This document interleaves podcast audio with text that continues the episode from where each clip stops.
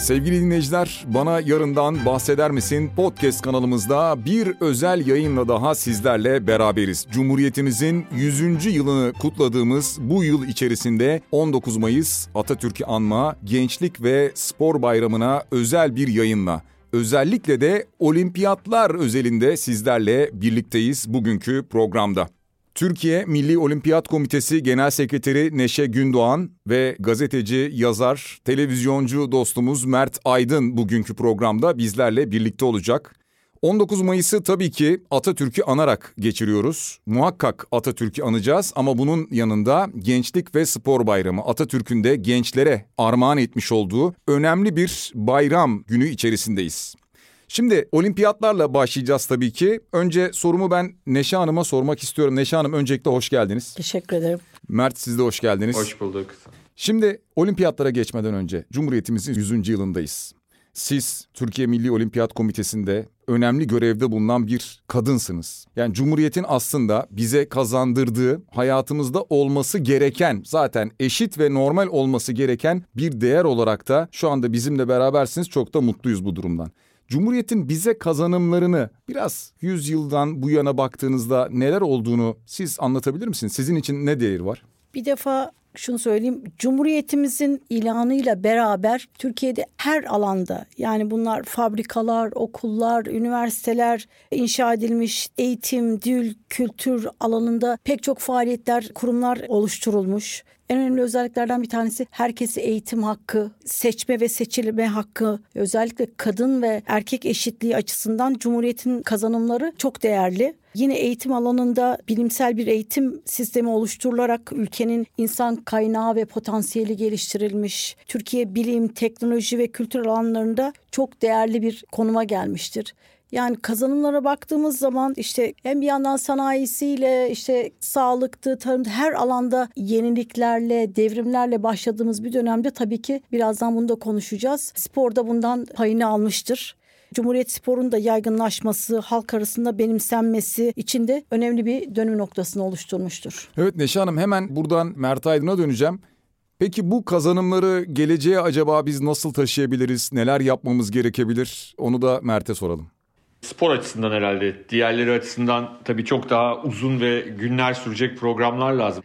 Ya açıkçası bu 100 yıl içinde birçok tabii ki önemli gelişme oldu. Yani sonuçta teknolojinin gelişmesi, antrenman sistemlerinin gelişmesi, spor yöneticiliğinin gelişmesi sadece Türk sporu için değil dünyada bütün ülkelerde sporun yapılışı, sporcuların çalıştırılması, sporcuların bulunması, keşfedilmesi bu anlamda çok çok önemli gelişmeler oldu. Tabii ki Türkiye'nin de 100 yıl önceki halinden çok daha farklı bir yerde olduğu kesin.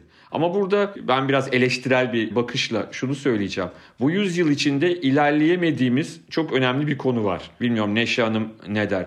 Biz hala kişilere bağlı yani spor camiasında ki yöneticilerin karakterine, çalışkanlığına, bir şeyler bilip bilmemesine, sporun içinden ne kadar gelip gelmediğine bağlı olarak o yöneticilerin performansına bağlı olarak sporumuzun ilerleyip ilerlemediğini ölçebiliyoruz. Halbuki bu kişilere bağlı değil, sisteme bağlı bir şey olmalı. Yani bizim 100 yıldır beceremediğimiz ve başaramadığımız şey gerçek anlamda bir spor sistemimizin oluşmamış olması. Bizde ne zaman çok iyi bir spor yöneticisi çıkıyor, her şey iyi gidiyor ya da belli spor dallarında çok iyi federasyon başkanları, yöneticiler çıkıyor. Onlar doğru antrenörleri buluyorlar, işleri iyi gidiyor. Ama ne zaman olmadığında da işler kötü gidiyor. Halbuki sizin eğer bir sisteminiz olursa, buna çeşitli örnekler verilebilir. Yani Avrupa'da, dünyada çok önemli olan yerde olan ülkeler tabii ki zaman zaman bu sistemlerini modifiye ediyorlar. Duruma göre bir sıkıntı yaşandığında bir takım eklemeler, çıkarmalar yapıyorlar ama biz galiba özellikle de eğitim ve sporu bir arada yürütme işinde çok fazla yol kat edemediğimiz için, hiç mi kat etmedik, kat ettik ama bence yeterince kat edemediğimiz için Hala gazetelerimizde bazen komik komik işte olimpiyat şampiyonumuz sınıfta kaldı falan gibi haberleri hala görebildiğimizden de bunu görebiliyoruz. Spor eğitim ikilisini bir arada geliştiremediğimiz için maalesef o sistemi de oturtamadık ve bu yüzden de dediğim gibi bir takım becerili yöneticilerin olmasını, gelmesini beklemekten başka bir çaremiz olmuyor. Hep beyaz atlı bir prense ihtiyaç duyuyoruz. Bir sisteminiz olursa beyaz atlı prense ihtiyaç yoktur. Her gelen o sistemi uygular. Olay güzelce devam eder. Bence bu 100 yıl içinde yakalayamadığımız en önemli şeyin bu olduğunu düşünüyorum. Ve bundan sonra yakalamamız gereken, asıl gelmemiz gereken noktanın bu olduğunu düşünüyorum.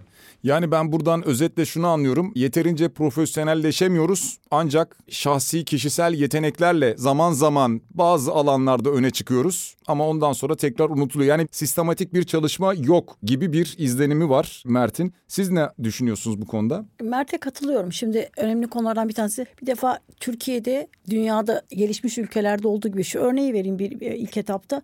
Bugün olimpiyat oyunlarına katılım sayılarına baktığımız zaman dünyanın madalya sıralamasında ilk ona giren ülkelerin sporcu sayılarının katılım açısından bakıldığında 300 ila 500 hatta 600 civarında olduğunu görüyorsunuz. Biz 85 milyonluk ülke olarak Türkiye 100 sporcuyla katılıyoruz. Hmm. Şimdi yani burada madalya sıralamasına da baktığınız zaman işte ilk onda yer alanların en az 300 sporcuyla katıldığını görüyoruz. Demek ki önümüzde bir takım aşmamız gereken konular var. Şimdi öncelikle bu dönemde yapılması gerekenler bir tanesi bizde Türkiye'de sporcu kaynağının okullar ve kulüpler haline gelmesi lazım. Bir şey o. Orada bir sistem kurulması lazım. Mert'e katılıyorum şu yönden sistem yani bir yetenek seçim sistemimizin olması gerekiyor biraz merkeziyetçilik çok ön plana çıkıyor Türkiye'de. Her tarafı her şeyin bir yerden yönetilmesi, bir yerden yönlendirilmesi, bir yerden finans yaratılması da yeterli değil. Bugün yani sadece halkın vergileriyle sporun desteklenmesi yerine sporun yerel olarak yani şehirlerde, bölgelerde örgütlenmesi lazım. Örgütlenme açısından çok önemli. Bu bölgelerde işte okullar arası yarışmaların düzenlenmesi, bölgelerde yetenek seçimlerinin yapılması, bu alanda işte o çocukları erken yaşta keşfedip onların farklı şeylerde antrenman yapabilmelerine olanak sağlayacak antrenörler, işte mahalle sahalarıydı. Yani bütün bunlar aslında eğer biz bir şeyi başarmak istiyorsak bir sistem kurmalıyız. Yani biz bu yüzyılda bu sistemi kopuk kopuk yaptık, bütünleştiremedik. Yani o yüzden bu şeyleri bir araya getirip daha böyle düzenli, daha iyi yönetilebilen, daha katılımcı olan bir sisteme geçmemiz gerekiyor. Şimdi burada ben bakıyorum anlattıklarınızı da dinliyorum tabii ve bununla beraber şunu da düşünüyorum. Aslında Cumhuriyet'in ilanından yaklaşık işte 8 ay sonra yapılan Paris Olimpiyatlarına Türkiye 21 oyuncuyla katılmış, sporcuyla katılmış. Yani biz 1923'ten bahsediyoruz, 1924'ten o yıllardan bahsediyoruz şu anda. Şimdi o zaman eğer 21 sporcu varsa yani 100 yıl öncesine gittiğimizde dediğiniz gibi şu anda 100 değil bizim 300, 500, 600, 700 sporcuyla katılmamız gerekiyor. Peki şunu soracağım. Bu sorumu Mert'e sorarak başlamak istiyorum. Bu camianın çok içinde, görüşleri çok değerli bir isim benim için de. Türkiye'de spor deyince akla olimpiyatlar kaçıncı sırada geliyor? Yani sırasını bilemeyeceğim. Ama şu anda Türkiye'de spor deyince akla bak futbol değil sadece hakem hataları ve hakem konuşmak geliyor. Spor deyince başka bir şey gelmiyor. yani futbol bile değil. Çünkü sonuçta futbol öyle ya da böyle bir spor dalı.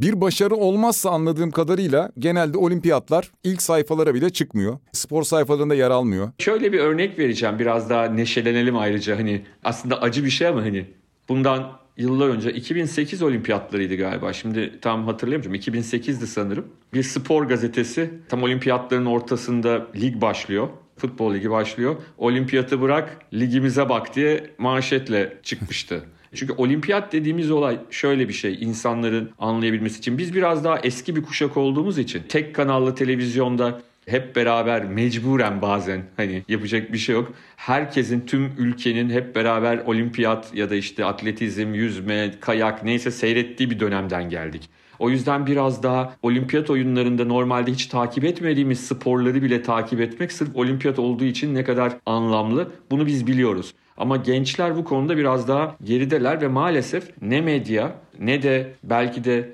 sporu yönetenler bu konuda çok fazla insanları bu işin içine sokamıyorlar. Şöyle bir şey söyleyeyim. Mesela o dönemdeki gazetelere baktığımızda mesela 80'li yıllar çok da eskiye gitmiyorum. Yani 1950'li yıllara falan gitmiyorum. 80'li yıllarda ben zaman zaman Türkiye'deyken çok severdim arşive girip o eski gazetelere bakmayı. Şeyi görüyorsunuz ya 1983'te Dünya Atletizm Şampiyonası, ilk Dünya Atletizm Şampiyonası Helsinki'de Milliyet Gazetesi bakın 83 yılında arka sayfa zaten spor ve arka sayfa deyince Milliyet tam sayfa Dünya Atletizm Şampiyonası var ve Türkiye 3 sporcuyla falan katılıyor. Türkiye sporcuların zaten maalesef çok da iyi değiller zaten ve oraya en iyi muhabirler gönderilmiş. Mesela o dönemin futbolda da iyi olan muhabirleri gönderilmiş. Ve işte Sergey Bubka ile röportaj yapılmış. Carl Lewis ile röportaj yapılmış ve futbol yok ya. Şimdi bunu okuyan bir çocuk, bir genç Doğal olarak bir kere buradan bir şey öğrenir. Ayrıca kendine bir idol belirleme açısından ya da sporu yapma açısından bir heves alır. Yani biz ondan sonra 20 yıl sonra hani ben kendi mesleğimdekileri de kendi içinde bulunduğum camiayı da eleştirme adına söylüyorum. Bir yüzücü başarısız olduğunda ya da başarısız demeyelim. Aslında onu takip edenler dışındakilerin yani biz her şeyi kazanmak üzerine kuruyoruz. Yüzme ve atletizm zaman üzerine kuruldur ve zamanlarınızdan zaten yaklaşık nerede bitireceğiniz bellidir. Orada finale kalamayan sporcular için havuzda boğuldu başlıklarını, acımasız başlıklarını atacak bir noktaya geldi. Bir dönem şu anda olmayan bir spor gazetesi atletizmde erkeklerin ve kadınların farklı kilolarda gülleler, ciritler attığını bilmeden Türkiye rekorları, erkek rekorları, kadın rekorları, dünya rekorlarının çok gerisinde diye çok rezil durumdayız diye haber yapmıştı. Ben gazeteciliğe başladığımda 1989 yılıydı ve ben gazeteciliğe başladığımda Gelişim Spor dergisinde rahmetli Hıncal abi, Hıncal Uluç'tan işte yine rahmetli Nejat Köke kadar o kadar insanla karşılaştım ki ve o kadar çok şey öğrendim ki orada herkes o kadar her şeye hakimdi ki. Şimdi baktığımda bir televizyon kanalının spor servisine ya da bir gazetenin spor servisine gittiğinizde basit sportif bilgileri bilen handbol kaç kişiyle oynanırdan bahsediyorum. Yani handbol kurallarından bahsetmiyorum. İşte atletizm dalları nedir? İşte judoda ne kuşak takılır şu bu tip basit soruları bile bilmeyen insan grubu var. Bu insanların aynı zamanda gidip izleyenleri ya da takip edenleri bu işe heveslendirebileceği insanları teşvik edebilmesi mümkün değil. Kendi bilmiyor ki teşvik edebilsin. İşin medya kısmında. Çünkü hani gidip başka sektörlere çok fazla çamur atma gibi bir niyetim yok. En azından kendiminkini söyleyeyim. Böyle bir sorunumuz var bizim. Çünkü televizyonda bir şey yayınlandığında çünkü şimdi yüzlerce kanal var. Atletizm takip ediyorsanız Diamond League'i takip etmeniz için nerede yayınlandığını yayınlandığını bilmeniz için TRT onu kaçıncı saat, saat kaçta hangi kanalda yayınlıyor bilmeniz için bunu takip ediyor olmanız lazım. Bilmezseniz gazetede bunu görmezseniz televizyonda anonsunu görmezseniz takip edemezsiniz ve öğrenemezsiniz. Böyle bir sorunumuz var. Bu teşvik, bu insanları oraya gönderme. Her izleyen sporcu olmaz. Ama izleyenler arasında sporcu olmaya karar verenler, bu işe girmeye karar verenler olabilir. Bu bence önemli ve Türkiye'de bu çok uzun süredir eksik. Çok eksik. Yani bugün çok değerli arkadaşlarım var hala bunun için uğraşan, gayret gösteren ama bireysel çabalarla maalesef bu iş yürümüyor. Aslında buradan şunu da anlıyorum. Demin Neşe Hanım siz bahsediyordunuz. Yine iş geliyor eğitime. Yani okullar içerisinde bu tip eğitimlerin verilmesi, okullar arası turnuvaların yapılması, ilçeler arası, şehirler arası bu turnuvaların büyütülmesi. O zaman Mert Aydın'ın anlattığı noktaya gelecek belki de. Birisi okuldan mezun olduktan sonra ille bir olimpiyat sporcusu olmayabilir ama girmiş olduğu bir işte eğer gazeteci olacaksa da veya biriyle konuşurken bir kültürdür bu neticede bir altyapı oluşur. Doğru bilgiyi verebilir veya anlatabilir, anlayabilir en azından konuşulanları. Eğitim alanında Türkiye'de neler yapılıyor şu anda? bir ekleme yap yapmak istiyorum öncelikle Mert'e de. Şimdi tamam olumsuzluklar var. Diğer taraftan da eğitime gelmeden önce diğer taraftan da bu sistemsizliğin içerisinde bir de kendini geliştiren, ilerleten, bütün dünyayı takip eden çok iyi sporcularımız var. Bizim dönemimizdeki jenerasyona bakıyorum. Şimdi bu jenerasyona bakıyorum. Yani bu teknolojiyle beraber, kendini geliştirmeyle beraber geçmiş dönemdeki sporcuların çok daha ötesindeler. Hatta bazı sporcularımızı görüyorsunuz. Yani antrenörlerinin veyahut da Türkiye'deki yöneticilerinin veya federasyonlarının ötesindeler. Bence bu dönemde olumlu göreceğim ve bahsetmek istediğim konulardan da bir tanesi bu. Bence özellikle de şu son Tokyo 2020 2020 olimpiyat oyunlarında aldığımız sonuçlara, madalyalara baktığımız zaman farklı spor dallarında madalyalar kazandık. Yeni pırıl pırıl sporcular. Orada ben çok önemli gelişmeler görüyorum. O yüzden Paris 1924'ten Paris 2024'e giderken e, biraz umut aşılıyor. Ben onu öncelikle belirtmek istedim. Diğer konu eğitime gelirsek eğer ya şu anda okullarda spor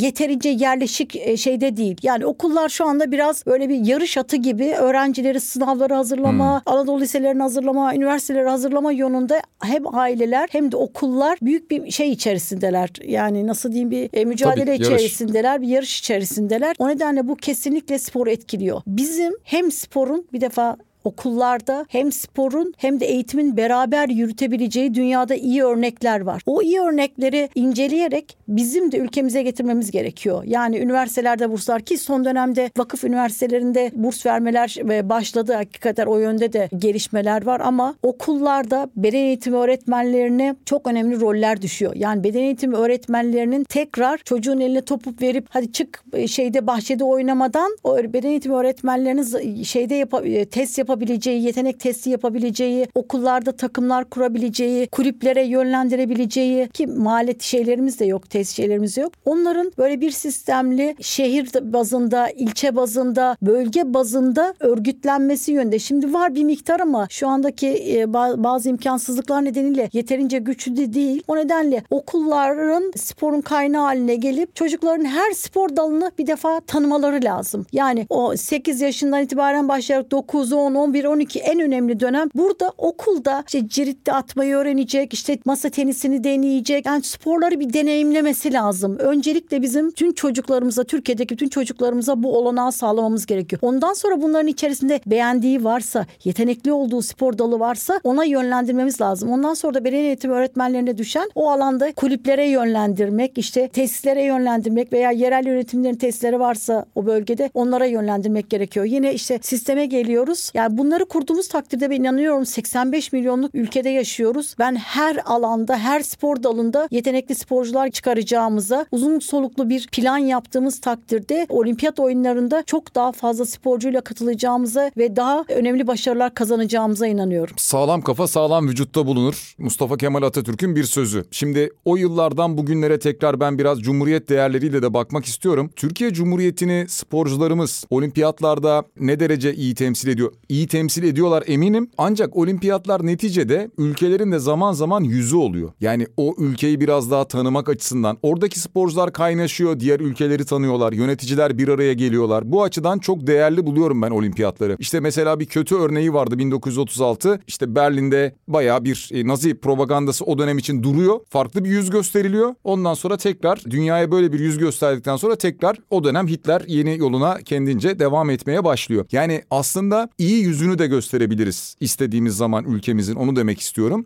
Dünyaya biz bunu şu an gösterebiliyor muyuz spor açısından özellikle olimpiyatlar açısından baktığımızda önce Mert'e sorayım bunu. Valla ben son olimpiyatları İngiltere'de takip ettim. Sonuçta Türk televizyonundan takip etmedim ve özellikle işte başarılı olduğumuz dallardaki yorumcuların, yabancı İngiliz yorumcuların yorumları Mete Gazoz için olsun, jimnastikçilerimiz için olsun ki jimnastikte Avrupa ve Dünya şampiyonalarını burada kaçırmamaya çalışıyorum. Artık zaten sağ olsunlar bizi o kadar hani tebrik etmekten yorulduk onları her başarılarından sonra. Ve orada hakikaten insan çok hani gurur duyuyor. Aslında temel olarak başarılı olan her sporcu için neler denebilirse bizim sporcularımızla ilgili de olarak da o kadar öyle güzel şeyler söylüyorlar. Ama özellikle hani temel spor olduğu için jimnastik ben onu her seyrettiğimde hatta Suat Başkan'a da her duyduğumda ona bir mesaj atıyorum. Yani yine sizin kulaklarınızı çınlatıyorlar Türk jimnastikçilerinin diye. Çünkü ben şunu gördüm. Neşe Hanım'ın demin söylediklerine bir ek olması açısından da güzel. Hani yeni sporcularımızın genel bakış e, duruşuyla ilgili Mete Gazoz bunların çok güzel örneklerinden bir tanesi. E, aynı şekilde jimnastikçilerimiz de duruşlarıyla şimdi çok geçen sene Avrupa Şampiyonası'ydı galiba. İngiliz spiker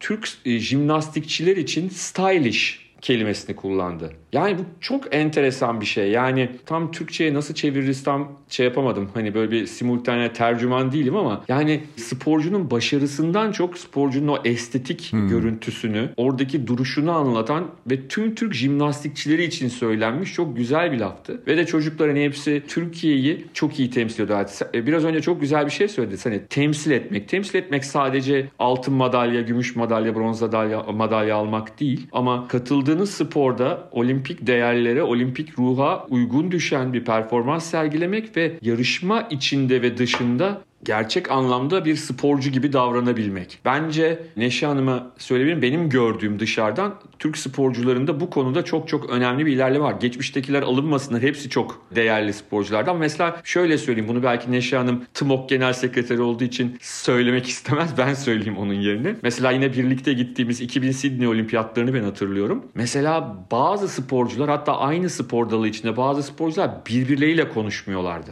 Ya anlatabildim mi? Öyle bir kafileydik biz. Hani herkes kendi şeyinde. Ama mesela ben Rio dönüşünde o zaman Türkiye'deydim. Program yapıyordum. Rio'dan gelen kimle konuşsam sporculardan hangi spor dalında olursa olsun. Hepsi birbirinden o kadar güzel bahsediyordu ki hep beraber topluca diğerlerinin yarışmalarına gidiliyor. Televizyondan hep beraber yarışmalar izleniyor. Birbirlerine abilik, kardeşlik, ablalık, kardeşlik yapıyorlar. Bu noktada çok önemli bir ilerleme olduğunu ben söyleyebilirim. Gördüklerimden ve duyduklarımdan anladığım kadarıyla ve bu dışarıda da doğal olarak izlerken siz zaten hissediyorsunuz yüzlerinden, yüz ifadelerinden. E, anlatanlar da, yorumlayanlar da doğal olarak bunlardan, bu güzel şeylerden bahsediyorlar. Neşe Hanım katılıyorsunuz tahmin ediyorum Mert'e öyle mi? Evet, evet kesinlikle. Özellikle mesela Mert en son Londra'yı söyledi ama mesela ben en son Tokyo'da gördüm. Tokyo'da işte madalya kazanan sporcularımızı köye geldiklerinde bütün kafile karşıladı. Müziklerle, bandolarla, bütün yani Team Türkiye her madalya kazanıldığında o akşam gece 11-12 ertesi gün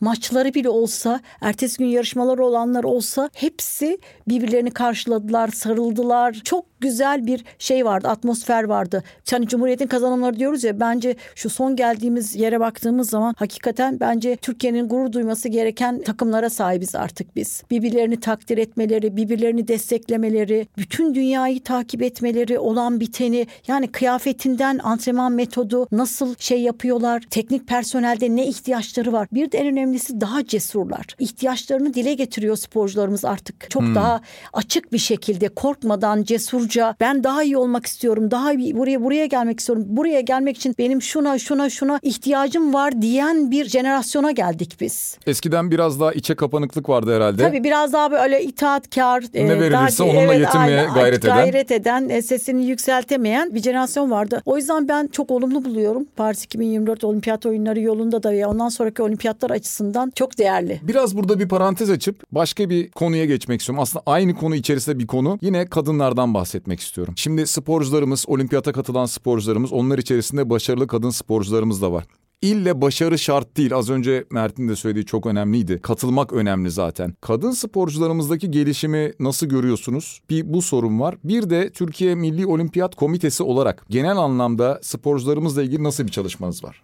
Şimdi kadın sporcularımıza baktığımız zaman olimpiyat açısından bakıldığında ilk 1936 biraz önce bahsettiğimiz bu 1936 olimpiyatları ile beraber ilk eskrim dalında iki sporcumuzla Halet Çambel ve Suat Fetkeri Aşeni hmm. ilk öncü kadınlarımız oldular. Onlar aslında sadece sporcu değil, onun dışında kendi mesleklerinde de Türkiye'nin öncü kadınlarıydılar. Ondan sonra aslında baktığımız zaman zaman zaman Türk sporunda kadının başarılarında veya katılım sayılarında iniş çıkışlar görüyoruz ama bu son dönemde sadece Türkiye'de bütün dünyada toplumsal cinsiyet eşitliğinin yaygınlaşması, işte kadınların eşitlik konusunda seslerini daha yüksek dile getirmeleri, farklı ülkelerde yapılan yasal düzenlemelerin diğer ülkeler tarafından takip edilmesi ve o ülkelerde de uygulanmaya başlaması olumlu yönde değişiklikler getirdi. Türkiye açısından bakıldığında da giderek artan son yani 2000'lerden sonra diyeyim olimpiyatlara baktığımızda kadın sporcu sayılarımızın olimpiyatlara katılan Avrupa Dünya şampiyonlarına katılan kadın sporcu sayılarımızın da hem artış var hem de başarılarında artış var. Yani bunun iki tarafı var. Bir tarafında hem Uluslararası Olimpiyat Komitesi'nin cinsiyet eşitliği nedeniyle kadın ve erkek disiplinlerini eşitlemeye hem disiplinlerini spor dallarını hem de sayıları eşitleme yönünde giderek önemli çalışmalar yapması ve olimpiyat programı değiştirmesi bu çerçevede işte uluslararası federasyonların da yaptıkları yarışmalarda kadın sayısını artıracak düzenlemelere gitmesi nedeniyle bir taraftan bütün biz de dahil sayılarda artış oldu. Diğer taraftan da giderek daha fazla kadınlarımızın görünür hale gelmesi, başarılarının görünür hale gelmesi, topluma ilham kaynağı olmaları, kız çocuklarına ilham kaynağı olmaları görmeleri nedeniyle Türkiye'de bu ivme başladı. Şöyle baktığımız zaman 1936'dan sonra sadece eskrim değil pek çok spor dalında farklı spor dallarında olimpiyat oyunlarına katılmaya başladık. İlk defa 2012 Londra Olimpiyat Oyunlarında takım sporlarında katılma elde ettik. İşte kadın basketbol takımımız özellikle takım sporlarında kadınlarımızın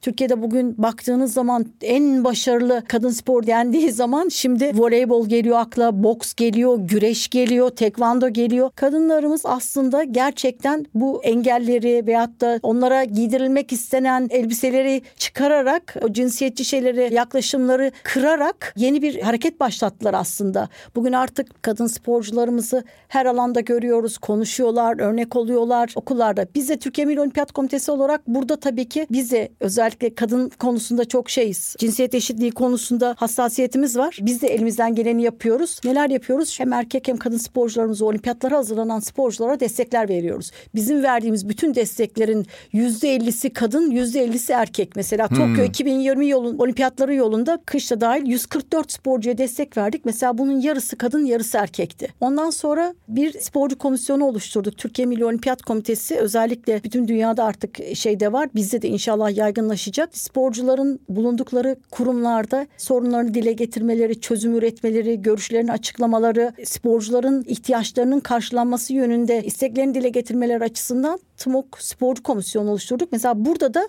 sporcu komisyonumuzun yarısı kadın yarısı erkeklerden oluşuyor. Hmm. Şu anda sporcu komisyonu başkanı Türkiye Milli Olimpiyat Komitesi'nin Eda Erdem. Kadın voleybol milli takım kaptanımız. Eda Türkiye Milli Olimpiyat Komitesi'nin doğal yönetim kurulu üyesi. Hatta bugün de tesadüf pazartesi, salı, çarşamba üç gün sporcularımız için e, kadın ve erkek sporcularımız için kariyer gelişimi semineri yapıyoruz Uluslararası Olimpiyat Komitesi ile beraber. Türkiye Milli Olimpiyat Komitesi onlara kariyerleri yolunda İngilizce dil eğitimi veriyoruz. Onları yetiştiren antrenörler, teknik ekiplerin de aslında biraz daha iyi e, sporcularımıza katkıda bulunsunlar, onları daha iyi yetiştirsinler diye onlara da işte yurt dışında seminerlere, toplantılara katılım olanakları sağlıyoruz. Yurt dışından antrenörler getiriyoruz, kurslar düzenliyoruz. Bir taraftan da aslında hepsinin birbirini etkileşimli şey olması lazım. Diğer taraftan da e, belki cinsiyet eşitleri özellikle kız çocuklarımızın spora katılımları konusunda daha rahat olabilmeleri, engelleri aşabilmeleri, o toplumsal kalıplardan uzaklaşabilmeleri için de hem kız ve erkek çocuklarının katıldığı programlar var. İşte Oli gibi spor kültürünü yaygınlaş. Diğer taraftan da sadece kız çocuklarımızın spor yoluyla güçlendirmelerini sağlamak, onların okula devam etmelerini sağlamak, hem okumaları hem spor yapmaları için de sporla güçlen projelerini başlattık biz. Mesela şu anda onlara ücretsiz e, spor yapma imkanı sağlıyoruz. Şu anda yaklaşık 900 tane kız çocuğuna Türkiye Milli Olimpiyat Komitesi olarak spor yapma imkanı sağlıyoruz. Bunun içinde giydikleri kıyafetlerdi, antrenörleri de şeyleri Burada da şey yaptığımız antrenörlerin yaklaşık yüzde 50'si kadın antrenörlerden oluşuyor oluşuyor.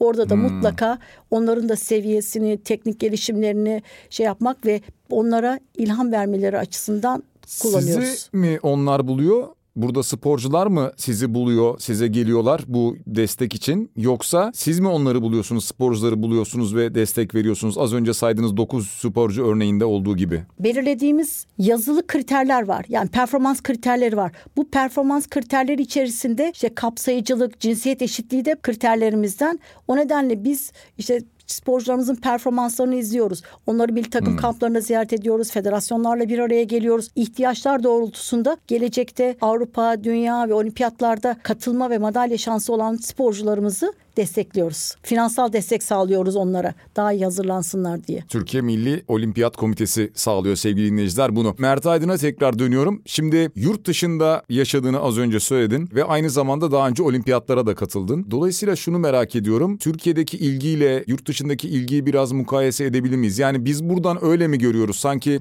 yurt dışında daha mı fazla ilgi var yoksa benzer şeyler mi? Türkiye'deki benzer veya paralel yolda mı ilerliyor oradaki ilgi de? Yok burada gerçekten çok büyük ilgi var. Yani şöyle söyleyeyim olimpiyat sırasında yani ilgi var derken tabii ki dünyanın her ülkesinde o ülkenin en popüler sporları vardır. İşte İngiltere'de de futbol, rugby ve kriket daha önde. Ama olimpiyat başka bir şey. Yani ben olimpiyat sırasında bütün komşularla çevremdekilerle bir de benim biliyorlar sporla ilgilendiğimi, spor gazetecisi olduğumu.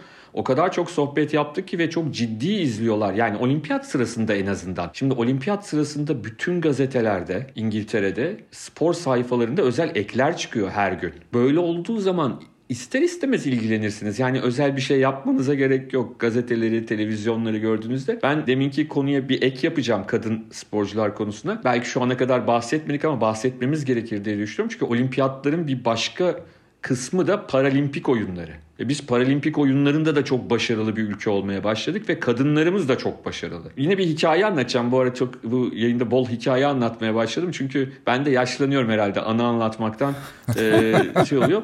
Ne zamandı? Olimpiyattan sonra, paralimpikten sonraki bir dönemde bir kafede oturuyorum. Yan masaya böyle 60 yaşlarında bir beyefendi geldi. Üzerinde de böyle bir polar var. Üstünde şey yazıyor.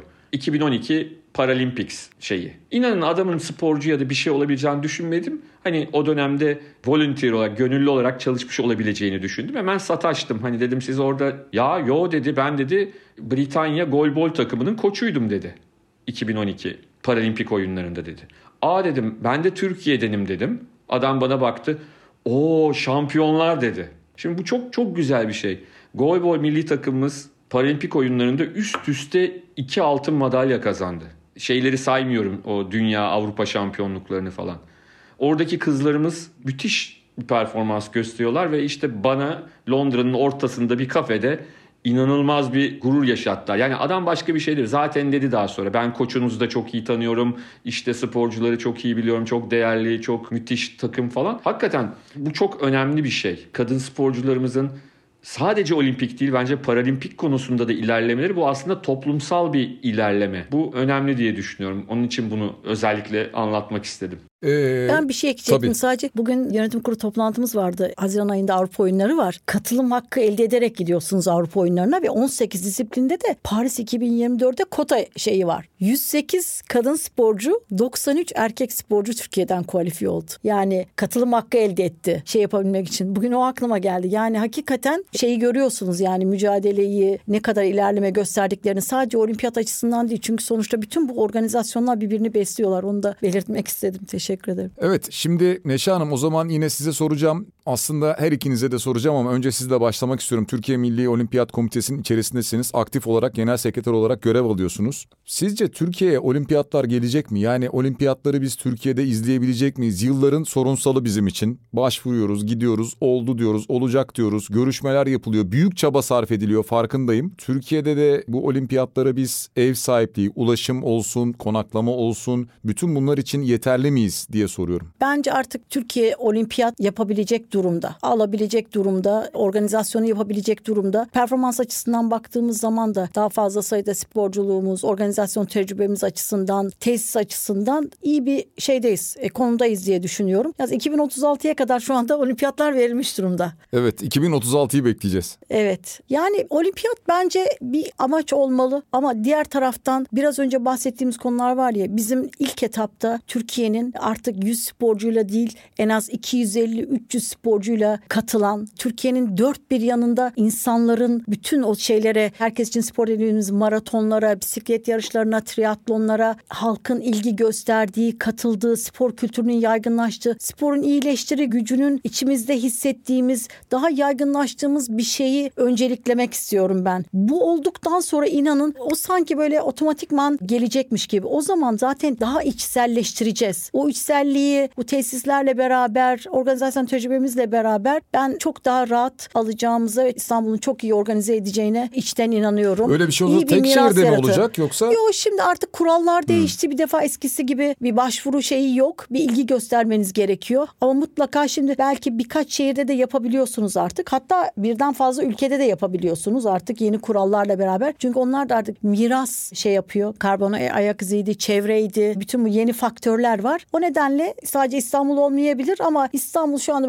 bakıldığında tarihi açıdan, kültürel açıdan, sportif açıdan, medeniyetlerin başkenti olması açısından herkes için daha cazip, herkesin konuştuğu, gelmek istediği bir şehir olduğu için İstanbul şu anda favori olarak gözüküyor olimpiyatlar açısından. Bir değişen kuralda artık e, olimpiyatları daha artık eskiden tesisiniz yoktu. Biz tesis yapacağız, şunu yapacağız. Bunu yapacağız. En az bütçeyle en fazla tesisi olan kentlere vermeyi tercih ediyorlar aslında bu miras Bizim için nedeniyle. avantaj mı bu?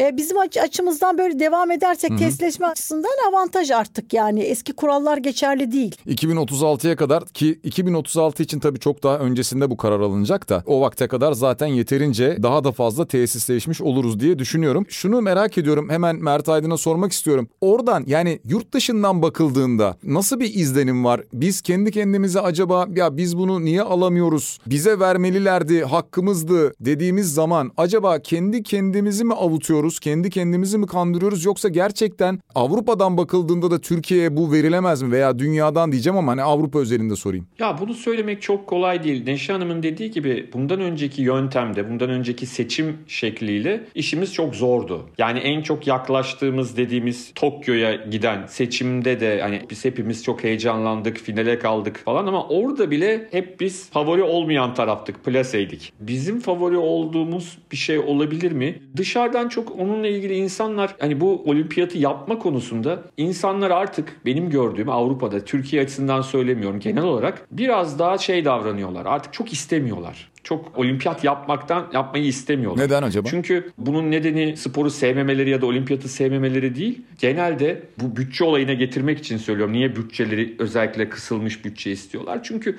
çok büyük bütçeleri işte çevre konusuna ya da işte eğitim, temizlik bu konulara harcanmasını istiyor insanlar. Yoksa herkes Avrupa'da olimpiyat izlemeyi, spor izlemeyi çok seviyor ama kendi şehirlerinde yapılırken buna harcanacak paranın biraz daha minimumda tutulmasını istiyorlar. Bu açıdan bakıldığında biz biraz mesela şeyi hatırlıyorum ben Tokyo'nun kazandığı o seçimlerde 2013 yılında yapılmıştı orada. Biz mesela şey anlatıyorduk hep işte şunlar yapılacak bunlar o zaman 3. köprünün bile yapılacağı şeyin içindeydi bizim projemizin içindeydi birebir onunla alakalı olmasa bile. Ama şimdi daha mikro bu kadar büyümemiş daha mikro işler yapılıyor ve bunun içinde Neşe Hanım'ın da söylediği gibi daha fazla tesisi zaten hali hazırda var olan ülkeleri ve şehirleri tercih edeceklerdir. Zaten onlar artık başvuruyor. Bir de işin o tarafı var. Yani zaten artık bir dönem Rio'nun yaptığı gibi falan Brezilya'nın yaptığı gibi ya biz yaparız nasıl olsa deyip başvuranlar artık yok. O yüzden de Paris, Los Angeles gibi zaten hani bu işi hem daha önce yapmış hem herhalde dünya üzerinde ne kadar olimpik spor varsa hepsinin büyük şampiyonalarını yapmış şehirler taktiği aldılar. Geçmişte biraz daha farklıydı yakın zamana kadar. Bu açıdan bakıldığında şimdi tabii 2036 çok Uzak. bizim yaşımızda insanlar için biraz şey bilim kurgu gibi geliyor bana yani 2036 yılı. Ben çünkü 65 yaşında olacağım. Allah uzun ömür verirse 2036 yılında izler miyim, gider miyim olursa bilmiyorum. Ama şunu anlatmaya çalışıyorum. Artık bizim asıl konsantre olmamız gereken alan, tamam inşallah yaparız ama asıl konsantre olmamız gereken alan bir spor ülkesi yaratmak, bir sporcu fabrikası yaratmak. Herkesin sporla ilgilendiği, yapmasa da izlediği, kendi kendine işte koşmakmış, bisiklete binmekmiş, yürümekmiş, spor yaptığı bir ülke oluşturabilmek. Bunlar kendiliğinden oluştuğunda bu doğal bir süreç zaten. Sizi bir yere getirir, bir noktaya getirir. Belki yıllarca ben de o alalım alalım falan diyordum eskiden. Şunu düşünüyorum şimdi acaba çok mu acele ettik? Çok mu asıl yapmamız gerekeni çok fazla düşünmeden bu işe atıldık? Bazen düşünüyorum kendi kendime. Ki o zamanlar keşke olsaydı diye o zamanlar çok da tezahüratını yayınlarda, gazetede, televizyonda yapmış biri olarak söylüyorum. Şimdi düşünüyorum ki acaba onları hiç yaşamasa mıydık ya da bir iki tanesini şimdi tecrübe açısından onları yaşamak güzeldi ama hayal kırıklığı insanların bizde çok kolay hayal kırıklığı oluşuyor. Bize vermezler çok klasik ve sevdiğimiz bir laf bizim. Vermezler de niye vermezleri çok fazla konuşmuyoruz. O insanların birçoğu öyle Türk düşmanı falan insanlar değil. O gelip seçimlere Neşe Hanım benden iyi tanıyor o insanları. Birçoğu çok değerli eski sporcular, çok Türkiye'de gelmeyi seven insanlar. Biraz galiba o spor sistemini oluşturmadan en büyük ödülü almaya çalıştık uzun süre. Ama olmadı bir şekilde. Bundan sonrası için öncelikli bence amacımız olimpiyata almaktan öte, onu da almaya çalışırız tabii ki. Olimpiyata almaktan öte o spor sistemini ve insanların sporla olan güzel ilişkisini ortaya çıkarmak gerekiyor. Evet Neşe Hanım bunu ortaya çıkarabilmek için ne yapmamız lazım? Şimdi şunu düşünüyorum ben e, sizler konuştukça dinledikçe yani Cumhuriyet'in kuruluşunun 100. yıl dönümündeyiz. Yani 100 yılda böyle bir spor ülkesi veya sporcu ülkesi tam olarak olamamışız. Ne kadar bir süreç gerekir? Tabii ki bunlar bir süreç derken sadece bir yatırım değil eğitim de buna dahil olmak üzere. Yani ailelerden başlayacak olan bir dönüşümle beraber belki de. Bir spor ülkesi olabilir miyiz? Biz e, önümüzdeki yıllarda ne yapmak gerekir? Bence olabiliriz ve olma yolundayız diye düşünüyorum. Özellikle şu son dönemde şehirlerde hepimiz yaşıyoruz. Gözlemlediyseniz İstanbul'dan bakarsak eğer eğitim seviyesi arttıkça spor aktivitelerine katılan yani yarışmacı demiyorum. Yani bütün bu maratonlar, yarı maratonlar, dağ koşularıydı, triatlonlar, bisikletler. Şimdi yepyeni bir jenerasyon var şehirlerde özellikle şey olanlar böyle çalışan kesimde, e, ücretli kesimde. Ya bunların çocukları da şey olacak diye düşünüyorum. Verecek görecekler bu şeyleri. Farklı şehirlere yaygınlaştıkça giderek spor kültürü olan sporun faydaları, sporun getirdiği o iyileştirici güç, sosyalleşme, bu değerleri, evrensel değerleri içselleştirdikçe ben daha fazla insanın spor yapacağını, biraz önce Mert'in o hayal kurduğu spor, spor ülkesine, ülkesine kavuşabileceğimize inanıyorum. Ya yani bir yandan biraz önce bahsettiğimiz gibi okullarda, kulüplerde bir taraftan onu şey yapmak lazım. Diğer taraftan bence yerel yönetimlere çok şey düşüyor burada. Yerel yerel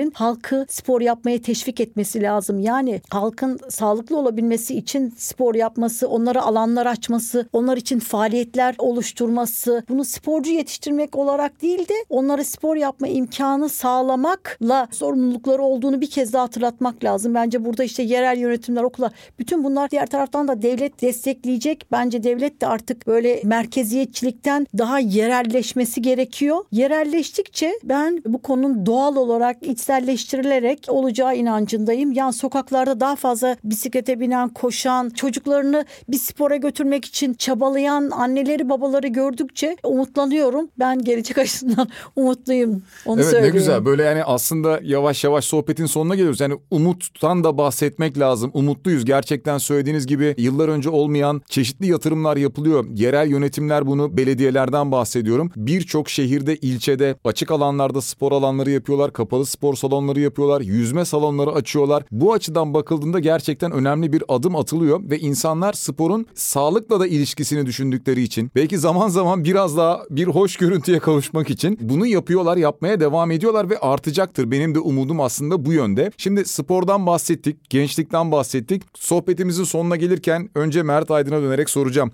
19 Mayıs Atatürk'ü anma Gençlik ve Spor Bayramı. Senelerdir biz bu bayramı kutlarız. İşte benim de hatırlıyorum ben lise zamanında e, statlara gittiğimiz, orada yaptığımız gösteriler falan hepsini hatırlıyorum o günleri, o yılları. Bu tarihe ilişkin, bu bayrama ilişkin mesajını alabilir miyiz? Ya bayramın adı çok güzel. Atatürk'ü anma, gençlik ve spor bayramı. Yani bütün içindeki bütün kelimeler çok güzel. Bu güzelliğe layık bir nesil yetişirse, öyle bir Türkiye görebilirsek çok sevineceğim. Dileğim budur yani. Neşe Hanım aynı şekilde size de soruyorum. Bayramın bir defa adı çok güzel. Yani Atatürk'ü anma, gençlik ve spor bayramı. Yani bence bu bayram Cumhuriyetimizin kurucusu Atatürk'ün bize emanet ettiği Cumhuriyeti düşünerek yani ülkenin geleceğine emanet ettiği gençlerin işte bir araya gelerek coşkuyla kutlayacakları, Cumhuriyet'in değerlerini coşkuyla yaşatacakları, sporla sağlıklı bir yaşam sürdürmelerine vesile olacak. E, sporun önemini, değerini, evrensel gücünü, iyileştiri gücünü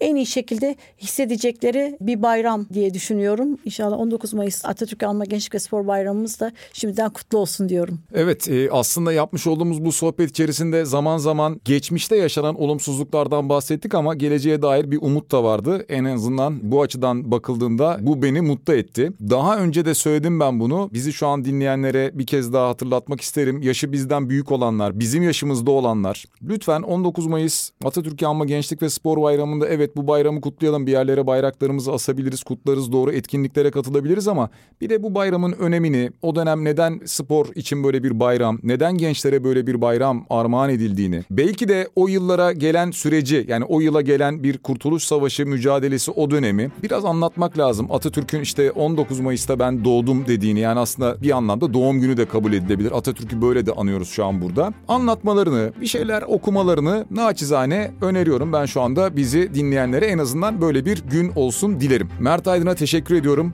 Benzer şekilde Neşe Gündoğan'a da teşekkür ediyorum. Sağ olun katıldığınız için. Sevgili dinleyiciler 19 Mayıs Atatürk'ü anma Gençlik ve Spor Bayramımız kutlu olsun.